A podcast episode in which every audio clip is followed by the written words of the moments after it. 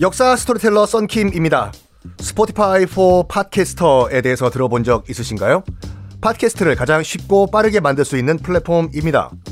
여러분도 저처럼 팟캐스트를 만드실 수 있습니다. 어렵지 않아요. 설명드릴게요.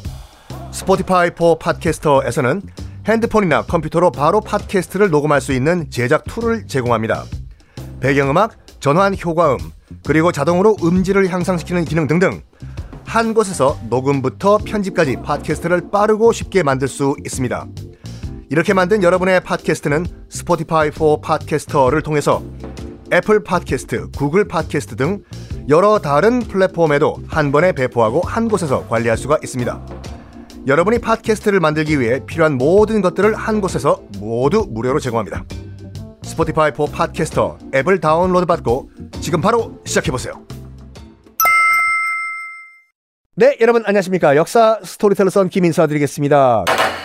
자, 소론 측 한 인사가 총대 메고 지금 경종 앞에 가서 얘기를 합니다. 전하! 네 엄마 억울하게 죽었는데 네 엄마 사면 복권 시키라고 넌 왕이야 왕! 이 하소서 한 거예요. 경종 입장에서 봤을 때는 기특하겠죠. 와가지고 자기 속마음을 읽고 억울하게 자기 죽은 자기 엄마 사면 복권 시키라고 얘기하고 있는데 얼마나 속으로는 기쁨의 눈물이 났겠습니까? 경종은요. 그런데 경종은 정말 놀라운 냉정함을 여기서 보입니다. 경종은 바보가 아니었어요. 다시 한번 강조해드리지만 몸만 약했을 뿐이에요. 이 얘기를 해요. 듣거라. 아직 선왕의 시신에 식지도 않는데 선왕이란 건 죽은 숙종 아빠 얘기죠. 아직 우리 아빠의 시체가 따뜻함이 식지도 않았는데 죽지 죽은 지 얼마 되지도 않았는데 우리 아빠의 결정을 뒤집는 주장 인정할 수가 없다. 그렇죠. 장희빈을 끌어내리고 사약 원샷 때리게 만든 건 아이러니컬하게도 자기 친아빠 숙종이었잖아요. 야, 난 여부 이 부분에서 난 경종이 정말 뭐 상황 판단만큼은 정확하게 한다고 제가 생각을 하거든요. 속으로는 얼마나 기뻤겠습니까? 하지만 얘기는 이렇게 한 거예요. 우리 아빠 선대왕께서 결정한 거를 뒤, 이 뒤집자는 주장 인정할 수가 없다. 저거는 죄다. 라고 하면서 이걸 주장한 저 인간 조중호를 유배 보내라. 라고 유배 보내요. 아. 오. 세상이 노론천진 거를 정확하게 파악한 거예요, 경정은요. 그런데 노론 같은 경우에도 그럼 그렇다고 넘어가야 될 거 아니에요. 미친놈이 와가지고 헛소리 한 번 했네? 하고 넘어가야 되는데 노론도 어떻게 생각했는지 줄 알아요? 저런 놈은 초장에 그냥 박살내야 돼. 어디 감히 와가지고 우리 대놓고 우리한테 시비 거는 거야? 그래가지고 경종을 찾아가서 노론 집 거대 야당인 노론이 찾아가서 이런 말을 해요. 전하! 조중우 전마야. 유배 가지고는 택도 없습니다, 전하. 어떻게 선대왕의 결정을 뒤집자는 저런 말도 안 되는 북한 같은 경우에서는 반동 같은, 어? 저런 말을 한단 말입니까, 전하! 해가지고, 결국에는 국문이 열립니다. 지지고 곤장 때리고 해가지고 죽여요. 어, 경정 입장에서 봤을 때는 속에서 피눈물 날걸요. 우리 엄마 어떻게 좀 해보, 어, 해보겠다고 지금 총대 메고 온 저, 저 사람을 노론이, 난, 난 유배 보내는 선에서 타 보자고 했는데 죽이자고 했잖아요.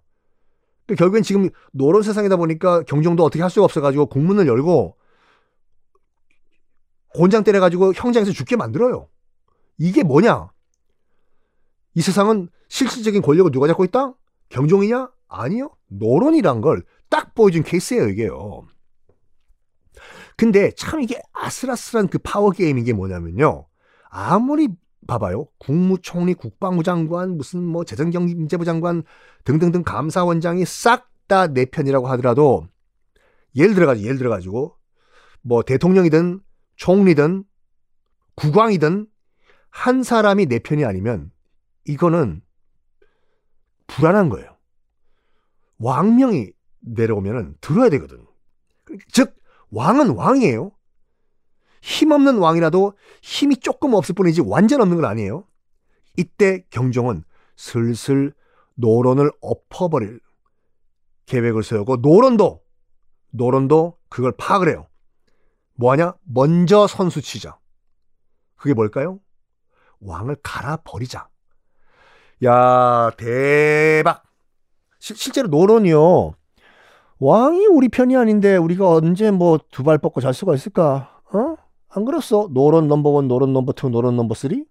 맞다, 맞다. 노론 넘버 4, 5, 6도 동감하지? 맞습니다. 우리가 어떻게 될까? 왕을 갈아버립시다. 우리 노론 편으로 해서. 에? 자, 바로 작전 들어가요. 노론이요. 당시 경종이요. 자식이 없었어요. 이거 가지고 이제 방송 작가분들이 여러 이제 스토리를 만들어요. 그 장희빈, 엄친엄마 장희빈을 만났던 그 마지막 만남에서 장희빈이 뛰어와가지고 이 경종의 불화를 뗐다. 그래가지고 무슨 성불구가 돼가지고 자식이 없다 등등등 여러 가지 스토리가 그 거기서 나오거든요. 정사에는 그런 기록 단 하나도 없어요. 어쨌든 간에 자식이 없었던 것은 팩트예요. 그리고 그때 이제 나이가 서른이 넘은 상태였기 때문에 서른 넘은 젊은 거 아니에요? 아니요. 당시 조선 왕의 평균 연령이 서른여덟이었다니까요. 노론은 이렇게 생각합니다. 지금 우리 국왕이 자식이 없다는 것은 나이 서른이 넘어서까지 앞으로도 계속 없을 거야. 음. 그럼 이때쯤이면 우리가 다음 왕 구도를 우리가 한번 짜보는 건 어떨까? 누가 좋을까? 있잖아. 우리의 희망, 우리의 호프 연인군 말이야. 숙빈 최 씨가 낳은 맞습니다. 다음 영조가 되는 그 연인군. 맞아. 그 연인군 아주 공부도 잘하고 똑똑하고 괜찮은 것 같아. 음. 어, 게다가 뭐 그 엄마인 숙빈 최 씨도 말이야. 우리 노론, 범 노론이겠잖아? 좋아, 좋아, 좋아. 그럼 다음 왕은 우리 저기 숙빈 최 씨가 낳은 연잉군을 밀도록 하자. 좋아, 좋아. 우리도 그럼 좋지. 우리 노론 권력 만세 천세 이어가 봅시다. 아하하가 된 거예요. 그런데 여기에 노론 입장에서 문제가 하나 또 부각이 돼요. 뭘까요? 잠깐만 노론 넘버 2, 노론 넘버 3 앉아봐 앉아봐. 문제가 있어. 뭔데? 그런데 지금 우리 저 경종 전하야가 지금 자식이 없잖아. 없지? 그런데 빨리 얘기해봐. 그런데 다른 왕족 남자애를 양자로 들여버리고 양자로 들어버린 다음에 세자를 만들어버리면 우리는 낙동강 오리알 되는 거예요. 어? 맞다! 그런 변수가 있었구나.